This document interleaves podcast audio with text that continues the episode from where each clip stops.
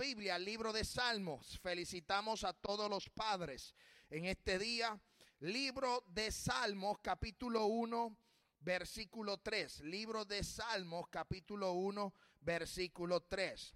Libro de Salmos, repito nuevamente, capítulo uno, versículo tres. Les recuerdo que el próximo domingo no tendremos servicio. Estaremos en el Vacation Bible School y espero enviarle un recordatorio. Pero si sabe que llega, a lo mejor no, no vamos a estar aquí. No, a lo mejor no, es que no estaremos aquí. Gloria al que vive y reina para siempre. Libro de Salmos, capítulo uno, versículo tres. Y dice la hermosa palabra: en el trino Dios, Padre, Hijo y Espíritu Santo. Y toda la iglesia dice: voz de Dios hecha letra y reza de la siguiente manera. Será como árbol plantado junto a corrientes de agua, que da su fruto en su tiempo y su hoja no cae, y todo lo que hace prosperará. No así los malos, que son como el tamo que arrebata el viento. Salmo número uno, versículo uno, y dice de la siguiente manera. Voy a regresar ahora para atrás. Bienaventurado el varón que no anduvo en el consejo de malos, ni estuvo en camino de pecadores, ni en silla de escarnecedores se ha sentado. Puede tomar asiento. Hemos orado, hemos uh, clamado por este servicio y nosotros continuamos con el tema la siembra, tiempo de siembra. Y estamos muy contentos. La semana pasada nos quedamos en este texto y estábamos hablando sobre la parte de sembrar y yo les traje... Quiero decirle que la dinámica eh, que hemos eh, seleccionado para este día es que nosotros hemos comprado, la hermana María me estuvo ayudando, y hemos comprado unos tiestecitos, eh, nosotros le pueden decir macetas, unas macetitas, eh, y que tienen los frutos del Espíritu. Y la idea de esta, de lo que le hemos entregado, es que yo quisiera ver... Eh, y quisieran que ustedes participaran, de que ustedes tomen la semilla que ustedes quieren tomar, cualquier semilla, y que ustedes la siembren y que pongan esto en un lugar donde ustedes puedan eh, eh, verlo diariamente, para verlo crecer. Yo quiero que usted se siente, usted le eche un poco de tierra, busque la semilla y que usted lo ponga en la sala de su casa, a lo mejor le ponga un plastiquito, un plástico por debajo para que cuando le eche el agua no, no salga por debajo y dañe algo en su casa, pero por lo menos quiero, quiero decirle que hemos entregado uno a cada persona y la intención es que cuando usted le eche la tierra, eche la semilla, que usted le dé el cariño y que sepa de que ese fruto o eso que van a hacer, en mi caso dice bondad, usted va a tener la bondad de Dios. Aquel que tiene paz es la paz. Estamos hablando de los frutos del Espíritu. Estamos hablando del tiempo de sembrar. Hay gente que necesita amor. Hay gente que necesita eh, fe. Hay gente o personas que necesitan alegría. Y estos son los frutos del Espíritu. Y yo quiero que, de hecho, voy a estar haciendo unos videos y los voy a estar posteando en la página de Facebook de la iglesia del proceso mío con estas macetitas donde le voy a poner la tierra, voy a buscar la semilla y voy a ver el proceso completo tanto de la siembra hasta de poder cosechar. Y a lo mejor usted dice, pero es que es muy pequeño para cosechar una piña, es muy pequeño para cosechar, no sé, una mata de rosa o que se dé una mata de rosa. Lo importante es que comience y luego que comience usted verá cómo usted va a hacer que esa planta va a seguir en el, en el envase, en el envase existente o la va a relocalizar para que tenga más espacio. Eso va a ser algo muy personal. Pero yo quiero que usted se lo lleve a su casa y que diga, bueno, yo voy a sembrar algo aquí. Y esto que voy a sembrar va a ser fe para mi casa. Yo quiero sembrar algo y que sea la paz para mi casa. La Biblia dice en el libro de Salmos, y estamos hablando de la siembra, en el capítulo uno, versículo tres, será como árbol, árbol plantado junto a corrientes de agua, que da a su fruto a su tiempo y su hoja no cae, y todo lo que hace prosperará. El salmista está comparando al hombre bienaventurado con el árbol que es plantado junto a corrientes de agua. Un árbol cuando es plantado, una, una siembra cuando es plantada requiere agua. Sin agua las plantas no viven. Sin agua los seres humanos tampoco viven.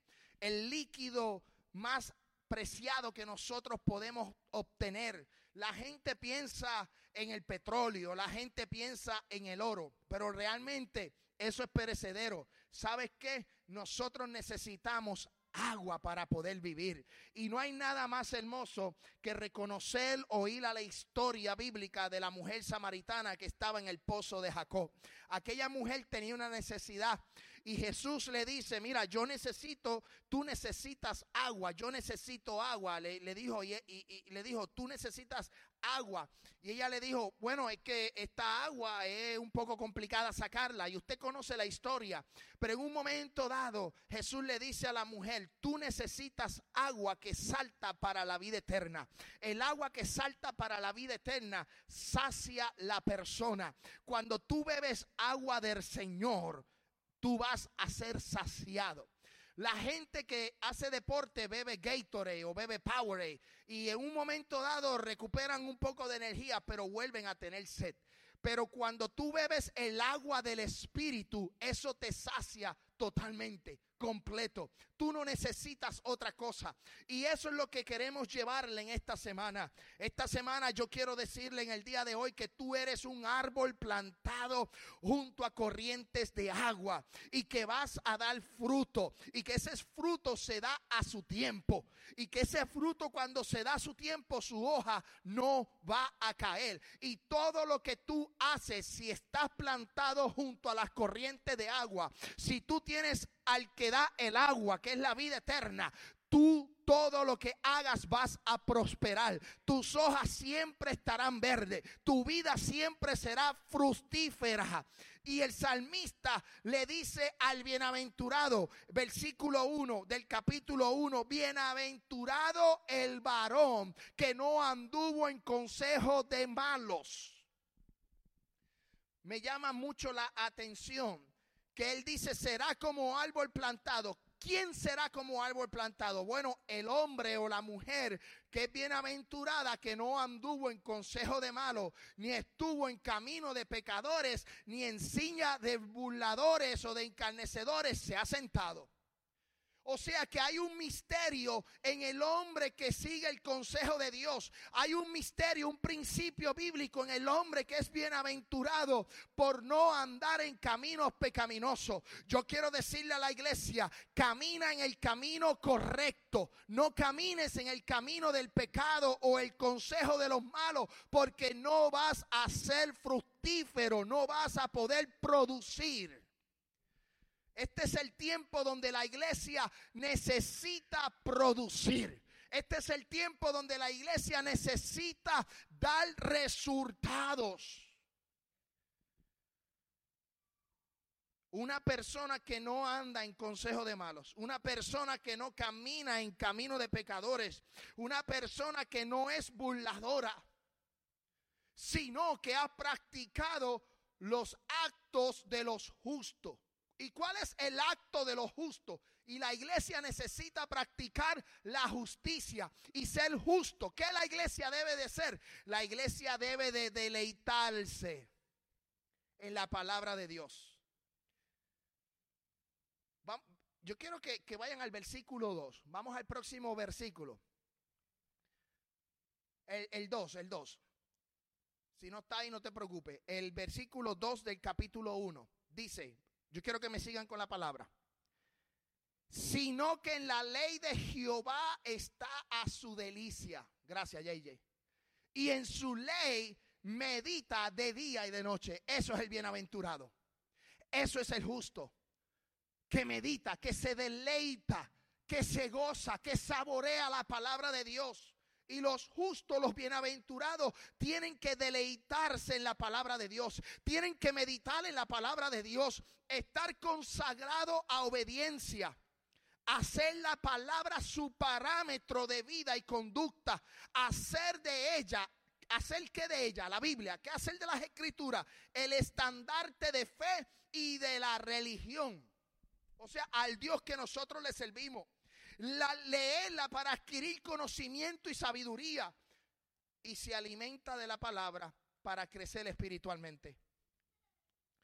Yo voy a sembrar aquí una semilla, no sé cuál, pero voy a escoger una, en este que dice alegría, y yo voy a echarle la tierra y voy a, a, a hacer todo lo posible de que lo que yo siembre produzca. Yo voy a velarla, voy a cuidarla, voy a ver que la temperatura del cuarto o donde esté, pues proteja la semilla. Hay semillas que solamente se dan afuera, hay semillas que se dan adentro de la casa, hay plantas que son de adentro, que son de sombra, hay plantas que son de sol. Usted tiene que, cuando va a comprar una planta, usted tiene que estudiar lo que, para que la planta se dé. Hermano, yo le voy a decir algo. Yo tenía una, una vecina dominicana cuando yo me criaba en Puerto Rico, y esa vecina dominicana, todo lo que tocaba lo hacía florecer. Todo lo que tocaba. Toda planta que ella trabajaba tenía una mano, tenía algo, yo no, que, yo no sé qué tenía, pero tenía una virtud para hacer florecer todo tipo de tiesto. Y de sembrar, de, de lo que sembraba, lo hacía producir. Sin embargo, que mi mamá, mi mamá posiblemente esté viendo el, el, el, el programa, pero eh, la realidad es que lo que sembraba mi mamá se moría. Sorry, mami. Y la dominicana, la vecina, le decía: oye, Mary, ¿qué te pasa a ti que esas plantas siempre se te mueren? Las plantas siempre se le morían.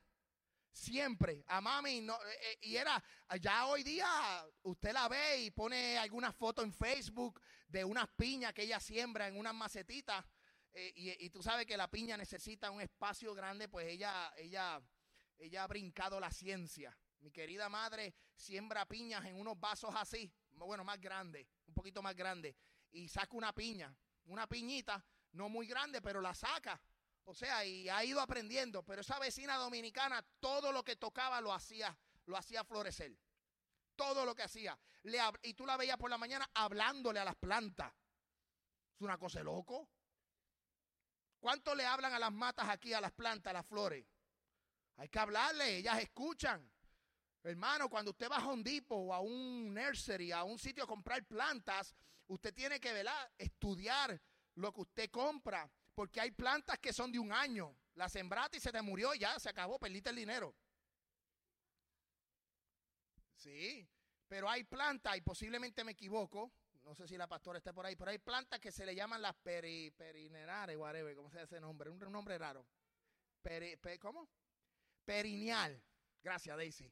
Perineal. Creo que esa planta tú la siembras, y de hecho son algunas que yo tengo en mi casa. Yo la siembro, se ponen bonitas, llega el frío, el frío las mata y se queda todo en tierra, todo en tierra. Y uno piensa que se murió, uno piensa que ya ahí terminó, hay que sacar, hay que sembrar matas nuevas, ¿no? Cuando llega la primavera, tú empiezas a ver el capullo que vuelve y renace, que vuelve y sale de la tierra. Y se dan todo el año, todo el año tú ves morir y como que resucitan nuevamente. Yo digo, tienen el espíritu de Lázaro. Yo las miro y tienen el espíritu de Lázaro.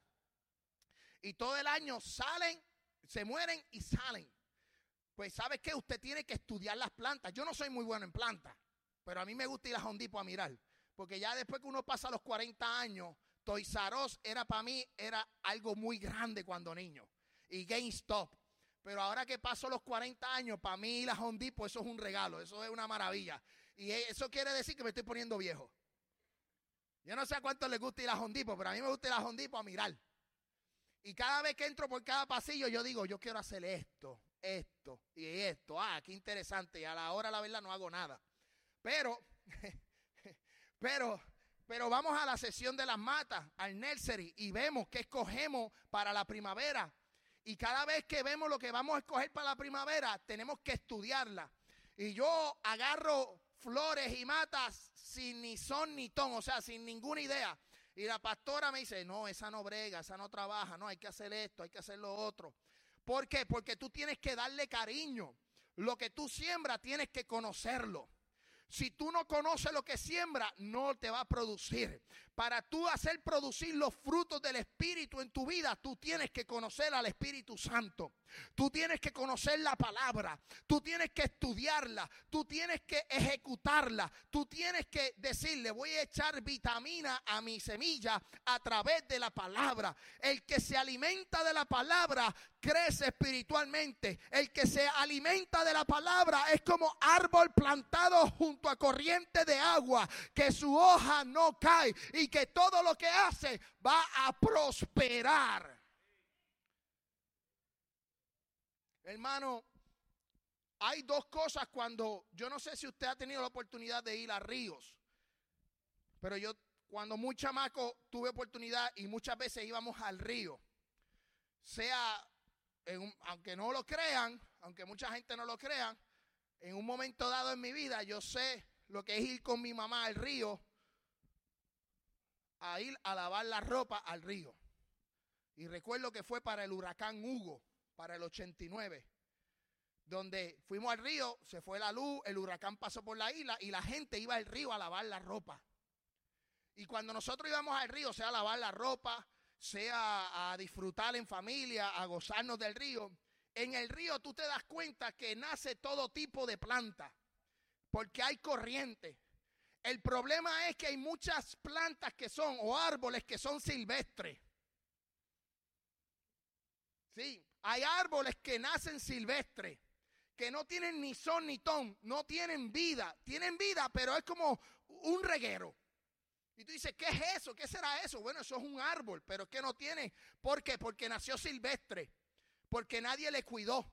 Pero sin embargo, he ido a ríos donde he visto árboles cerca del río, obviamente no en la orilla del río, pero he visto árboles de mango. Y tú ves el palo de mango que crece, y nosotros le decimos palo. El palo del árbol de mango hasta arriba, o el árbol de, de lo que usted quiera verle, que se dan bien bonitos. Y es porque no han sido silvestres. Hay cristianos que nacen junto al río, pero son silvestres. No tienen cuidado de sí, no se cuidan. No velan que lo que esté a su alrededor le puede afectar, sino que nosotros como cristianos necesitamos ser de aquellos que cuiden el terreno, que cuiden eh, lo que está a su alrededor. ¿Para qué? Para no crecer silvestre, para no crecer a lo loco. En el evangelio hay que esperar. Dice que su fruto a su tiempo lo da. Nosotros tenemos que esperar el tiempo de Dios para producir. Nosotros tenemos que esperar el tiempo de Dios para dar frutos. Dice, el justo es como árbol plantado. Sin embargo, hay gente que son como el tamo, que, el, que, que es arrastrado por el viento. Mira lo que dice la Biblia, mira, mira qué interesante. Me encanta esta palabra. Versículo cuatro del Salmo, Salmo capítulo uno, versículo cuatro. Mira lo que dice, no así los malos, que son como el tamo que arrebata el viento. Hay gente, el tamo, ¿qué significa el tamo? El tamo, él es una pajilla, él, el viento se lo lleva. ¿Por qué? Porque no tiene sustancia.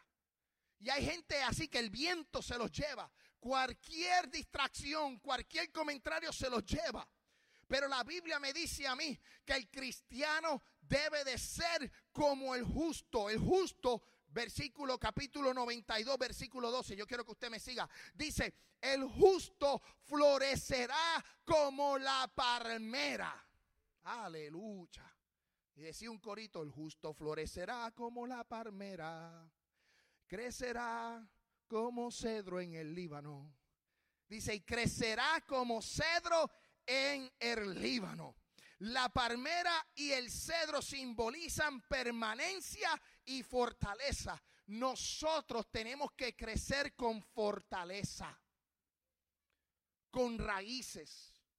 Tú y yo como cristianos necesitamos tener raíces. Voy a hablar de la playa ahora. ¿Cuántos han tenido la oportunidad? Bueno, realmente aquí en Florida, o la gente que ha ido a la playa aquí en Estados Unidos, pues no son como nuestras playas en El Salvador, ni en Honduras, ni tampoco en México, tampoco en Puerto Rico. Cuando usted va a la playa en uno de nuestros países, voy a hablar de Puerto Rico porque es la playa que yo he ido, y he ido a la playa en El Salvador, pero no he tenido la oportunidad de ir a la playa en Honduras. Pero por lo menos la de Salvador y la de Puerto Rico son muy parecidas. Pero voy a hablar de la de Puerto Rico. Cuando usted vaya a la playa, antes de llegar a la orilla, usted obviamente sale de la carretera y tiene que ir para la playa. Y en ese trayecto de la carretera hasta la playa, usted va a ver palmas. Y esas palmas tienen diferentes tamaños, diferentes formas. A través de los años, esas palmas están viradas, unas están derechas, unas están dobladas. Tienen diferentes tamaños y tienen diferentes formas. ¿Por qué? Porque a través de los años, especialmente en la isla, igual que en Santo Domingo, viene la temporada de huracanes. Y esa temporada de huracanes provee vientos muy fuertes, vientos de más de ochenta millas por hora. El último huracán, que fue el huracán María, fueron vientos de sobre doscientas millas por hora. Y las palmas en ese viento, ellas se mueven. Hay palmas que, que, que se ha visto, y lo hemos visto durante el proceso del huracán, palmas derechas han terminado acostadas y vuelven y se levantan. Porque el viento es tan fuerte que la palma se mueve de lado a lado. Pero las palmas son muy pocas palmas que se salen de raíz. ¿Por qué? Porque si usted ve una palma, usted ve que la palma tiene muchas raíces. Es como un tentáculo, es algo bien raro. Tiene muchas raíces y tú lo ves desde el tallo, desde la, desde la parte de abajo de la palma. Los que han tenido oportunidad, porque aquí la playa en Florida, eso es arena blanca hecha en piscina. Sí, la, la, las playas aquí son ficticias. Usted quiere una, una buena playa, vaya al Caribe. Aleluya. Si usted quiere ver una buena playa, vaya a Santo Domingo.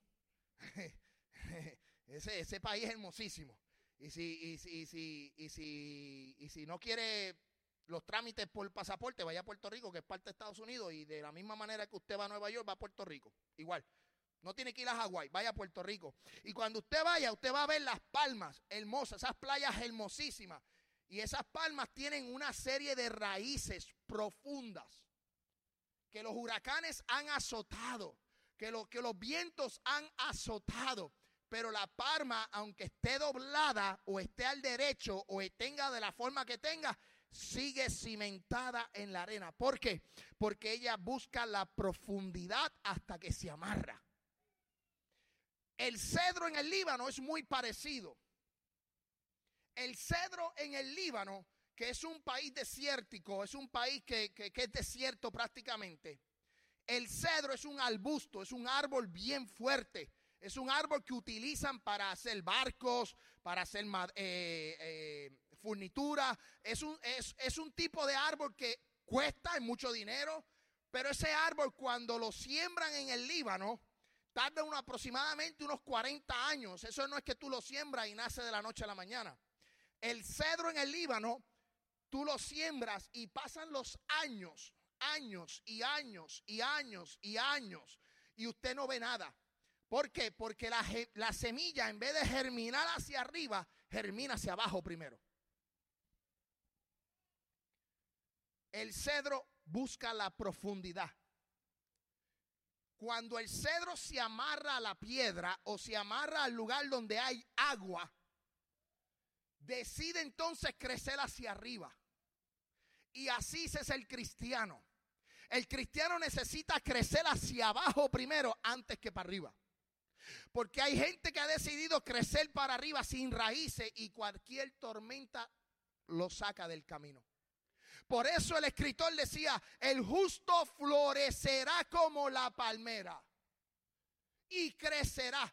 ¿Qué es la palmera? La palmera da una serie de flores, florece. Y en la antigüedad la palmera la utilizaban para decorar, para dar sombra. Mira qué bonito. Tanto el cedro da sombra como la palmera da sombra. Hay mucha gente que da sombra solamente en la iglesia, no da sombra afuera. Y nosotros debemos de crecer para dar sombra a todo el que se nos acerque. Pero el justo florecerá como la palmera, o sea, florecerá, crecerá y tendrá la fortaleza del Líbano, que profundiza hasta la roca y que es firme. Por eso la Biblia nos compara y dice, plantado, ah, yo siento la gloria de Dios en este lugar. Versículo trece, mira lo que dice, para que usted vaya conmigo, plantado ¿dónde? en la casa de Jehová. Tú y yo tenemos que ser plantados en la casa de Jehová. Esta macetita, la semilla que usted siembra, usted la va a sembrar y la va a plantar en este tiesto. Pero nosotros como cristianos necesitamos ser plantados en la casa de Jehová. No hay nada más hermoso que estar sembrado en la casa de Jehová. El salmista decía que un día en los atrios de nuestro Dios es mejor que estar mil fuera de ellos. Dicen, los atrios de nuestro Dios florecerán. Usted va a poder crecer, usted va a poder florecer, usted va a poder ser fuerte si usted es plantado en la casa de Jehová. Y yo digo en esta tarde, plántese en la casa de Jehová.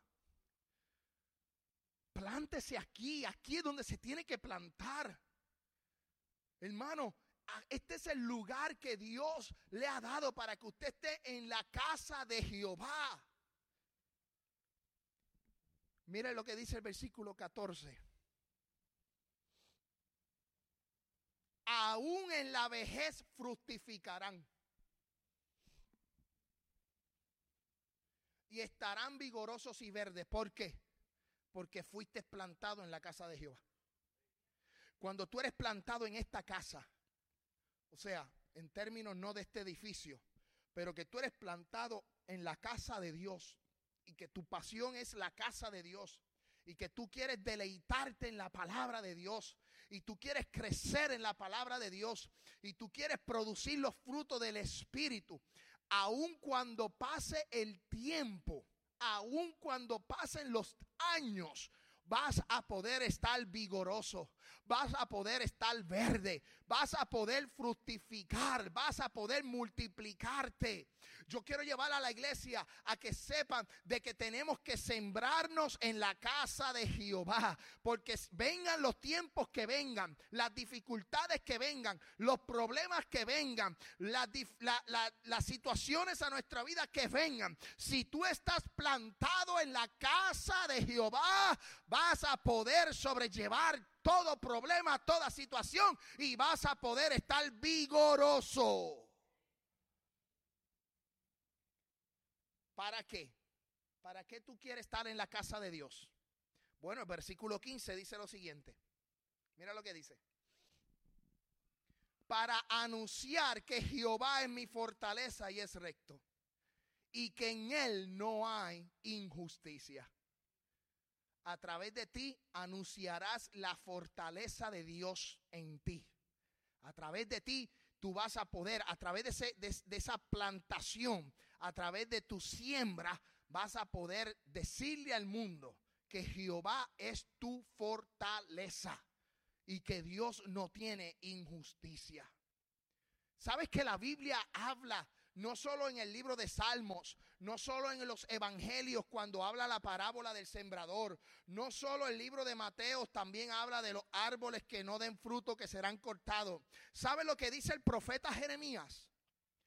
Porque hay un sinnúmero de textos bíblicos que podemos ir a la Biblia que nos hablan y nos comparan con la siembra. Mira lo que dice el libro de Jeremías, capítulo diecisiete, versículo siete.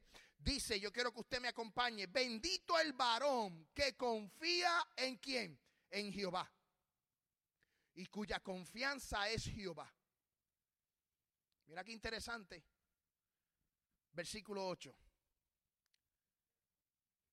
Y le pido a los músicos que vayan pasando, que se me queden ahí atrás, al, al grupo de adoración. Mira esto.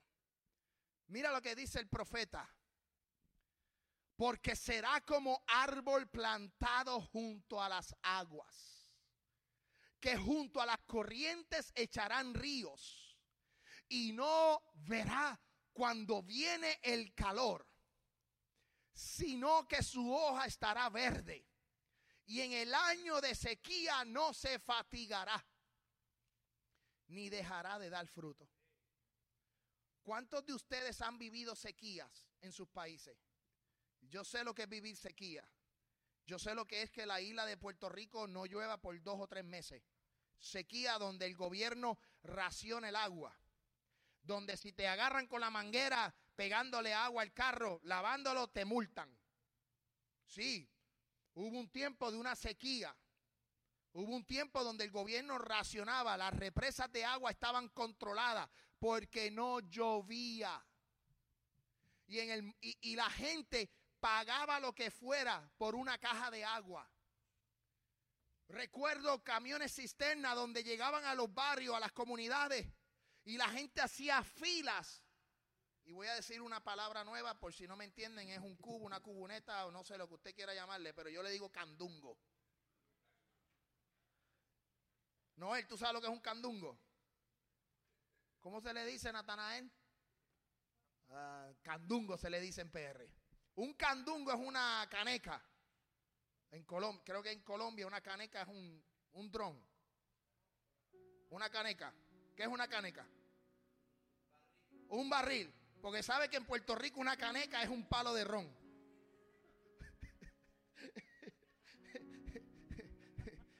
Una caneca. Pásame la caneca. Y la caneca, en Puerto Rico dicen caneca, y la caneca es para beber. Una caneca. Bacardí. ¿Cierto, Natanael? ¿No? Pero en Colombia una caneca es un barril. Y la gente hacía fila con las canecas, o con los candungos, o con el bucket, para recibir agua del, del gobierno. No se paraban a hacer fila para alimentos ni comida. No, era agua para que el gobierno le diera agua para podernos bañar o podernos hacer nuestras cosas, la comida y todo eso. Recuerdo que la, los gutters, las, las, las de, estos de, de los techos eh, se tapaban para que... para que lo poquito, lo poquito, si llovía algo, lo poquito se pudiera recolectar en una caneca. Y la gente pagaba lo que fuera por el agua. Pues sabes que en el mundo espiritual es igual. En el, en el mundo espiritual vamos a llegar a tiempos de sequía. Vamos a llegar en tiempos donde no habrá motivación, donde llegará el desánimo. Van a llegar tiempos de sequías a nuestra vida. Pero si tú estás plantado en la casa de Jehová y estás plantado junto a las corrientes de las aguas, que es Jesús, el agua que salta para la vida eterna, llegará, dice la Biblia, el calor y la hoja siempre estará verde. Y en el año de sequía no se fatigará ni dejará de dar fruto. ¿Por qué? Porque estaremos plantados. Estaremos plantados junto a las corrientes del Señor. Yo quiero darte otro ejemplo. Jesús subió al monte de los olivos. Y en ese monte le dicen el monte de los olivos porque el olivo es un árbol también. Y el Señor murió, si nos vamos a la fecha, hoy estamos en el veinte veintitrés, o sea, antes de Cristo, después de Cristo.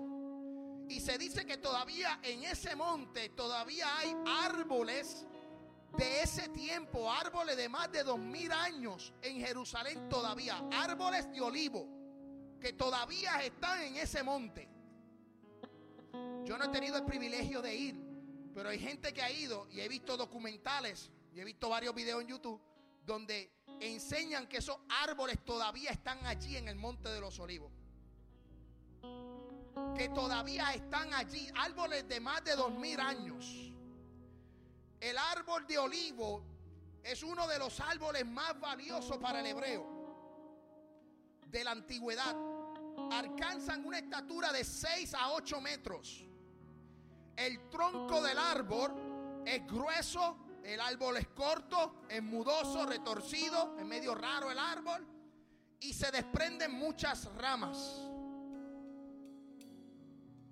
Pero el árbol de olivo es un árbol bien fuerte. Es un árbol que tiene bien cimentadas sus raíces.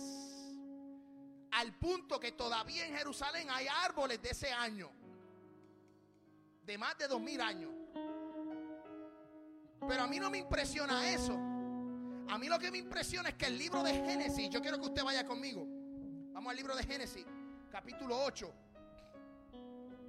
Usted sabe que el diluvio destruyó la humanidad y destruyó el mundo. Destruyó todo, el diluvio lo destruyó todo. Moisés tuvo que meter, ¿verdad?, a ciertos animales al arca para preservarles la vida. Y solamente al arca entró Noé y su familia. Pero cuando yo veo el, el árbol de olivo, el monte de los olivos, y veo la estructura del olivo y lo fuerte que es el olivo, me llevó a su mente, me llevó a mi mente una palabra en el libro de Génesis. Mira lo que dice: y reposó el arca en el mes séptimo, a los diecisiete días del mes, y sobre los montes de Ararat. Versículo cinco. Y las aguas fueron decreciendo hasta el mes décimo. En el décimo, al primero del mes, se descubrieron las cimas de los montes. Es lo primero que sucede. Las aguas fueron decreciendo y empezaron a resurgir nuevamente los montes. El arca descansa en el monte Ararat. Dice el versículo seis. Sucedió que al cabo de cuarenta días abrió Noé, después del mes décimo. Son muchos años, mucho tiempo, muchos días. Noé, la, eh, después de cuarenta días, abrió Noé la ventana del arca que había hecho. Versículo siete. Y envió un cuervo, y el, cual, y el cual salió y estuvo yendo y volviendo hasta las aguas, y se secaron sobre la tierra. O sea, el cuervo fue y iba, iba y venía, iba y venía.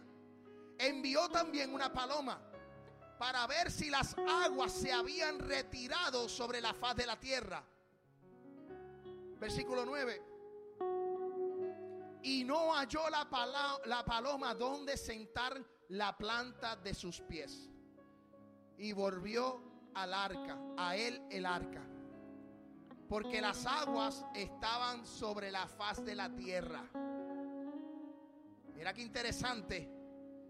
Las aguas estaban sobre la faz de toda la tierra. Entonces él extendió su mano y tomándola la hizo entrar consigo al arca. ¿Quién? La paloma. Esperó aún otros siete días y volvió a enviar la paloma fuera del arca. Y la paloma volvió a él a la hora de la tarde, y he aquí que traía una hoja de olivo en el pico. ¿Cuán fuerte es este árbol que se inundó la tierra y este árbol sobrevivió? ¿No se ha puesto a pensar en eso? ¿Cuán fuerte era este árbol? ¿Cuán robusto eran sus raíces? Que a pesar de que la tierra se inundó de día, yo le voy a decir una cosa: échale agua a cualquier planta, a cualquier árbol, nosotros le, se va a ahogar. Échale agua de más, que se va a quemar. Échale agua de más a la grama, se te va a quemar, le va a dar hongo. Échale agua de más a, un, a una palma, se te va a ahogar. No va a producir, se va a morir. Pero cuán fuerte era el árbol de olivo para que esto floreciera. Aleluya. Yo no sé si usted me puede entender, pero yo quiero que usted se ponga de pie. Y la paloma volvió a él a la hora de la tarde, y he aquí que traía que una hoja de olivo en el pico. Y entendió Noé las aguas que se habían retirado de la faz de la tierra. Versículo doce. Y esperó aún otros siete días más, y envió la paloma, la cual ya no volvió ya más a él. Cuando tú miras la fortaleza del árbol de olivo, cuando tú miras la fortaleza del cedro en el Líbano, cuando tú miras lo lindo de la palmera, el Señor está diciendo en tu vida: cuídate, sé fuerte, procura limpiar el terreno para que tu semilla dé fruto. yo te entregué una, un tiesto o una macetita de estas con un fruto del Espíritu. Yo no sé si usted va a agarrar esto y lo va a hacer producir, o simplemente cuando llegue a la casa va a ponerlo en una esquina y no vas a hacer nada con él, no lo sé. Pero el Espíritu me decía, y el Señor me hablaba de esto, tenemos que sembrar en nosotros los frutos, la semilla de los frutos del Espíritu. Y necesitamos crecer fuertes. Necesitamos crecer fuertes. Y me gustaría de que si usted practica esto, me envíe una foto. Vamos a ver qué va a suceder el mes que viene. Yo los voy a mantener al día con mis macetitas. Y voy a sembrar varias cosas y les voy a enseñar. Y lo va a ver en las redes sociales el cuidado que le voy a dar. Y yo voy a hacer germinar esta semilla. Pero de la misma manera que voy a tener el cuidado para sembrar en aquí, es la misma manera que yo voy a cuidar la semilla de mi corazón en, en, del Espíritu Santo.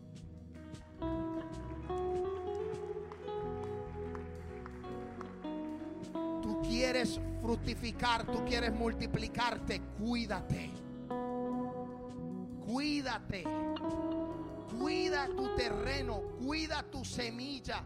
Échale vitaminas, échale abono, échale, amén, saque el pastito malo, vele los roedores, no permita que los lisas, los lagartijos, las hormigas, no sé, los ratones, lo que venga por el lado haga daño a tu siembra.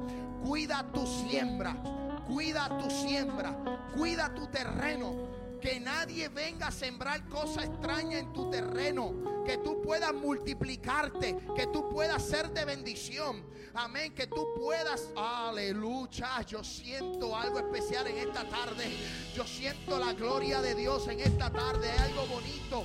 Aleluya. Yo siento a Dios en esta tarde. Ay, Espíritu Santo de Dios. Él quiere que tú cuides. Él quiere que eh, eh, tú cuides tu terreno.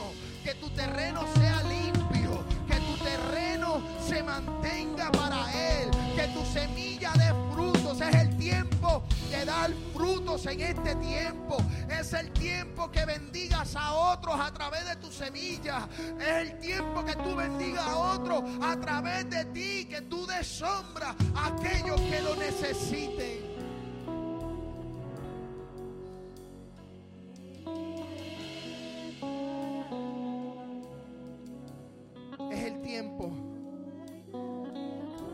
Nosotros seamos los que produzcamos para el mundo que está en necesidad.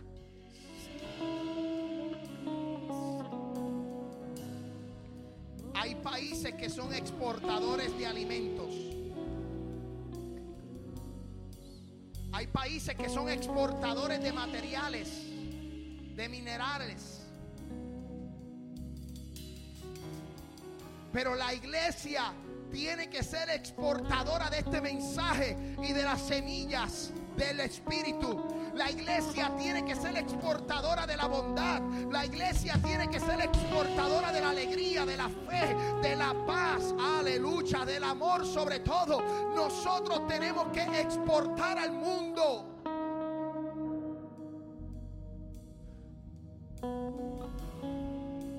¿Cuántos quieren ser exportadores de los frutos del Espíritu? Yo quiero que tú vengas conmigo hacia adelante. Yo, quiero, yo, voy, yo voy a hacer una oración global, pero yo quiero que tú pases acá. Yo voy a, yo voy a depositar una oración que le vamos a decir veinte veinte, abono, B doce, como usted le quiera llamar. Aleluya. Yo voy a orar para que tu terreno exporte. Yo quiero que pasa, córreles. Yo quiero que eh, este terreno multiplique. Vamos, sube esa alabanza. Aleluya, sube esa adoración.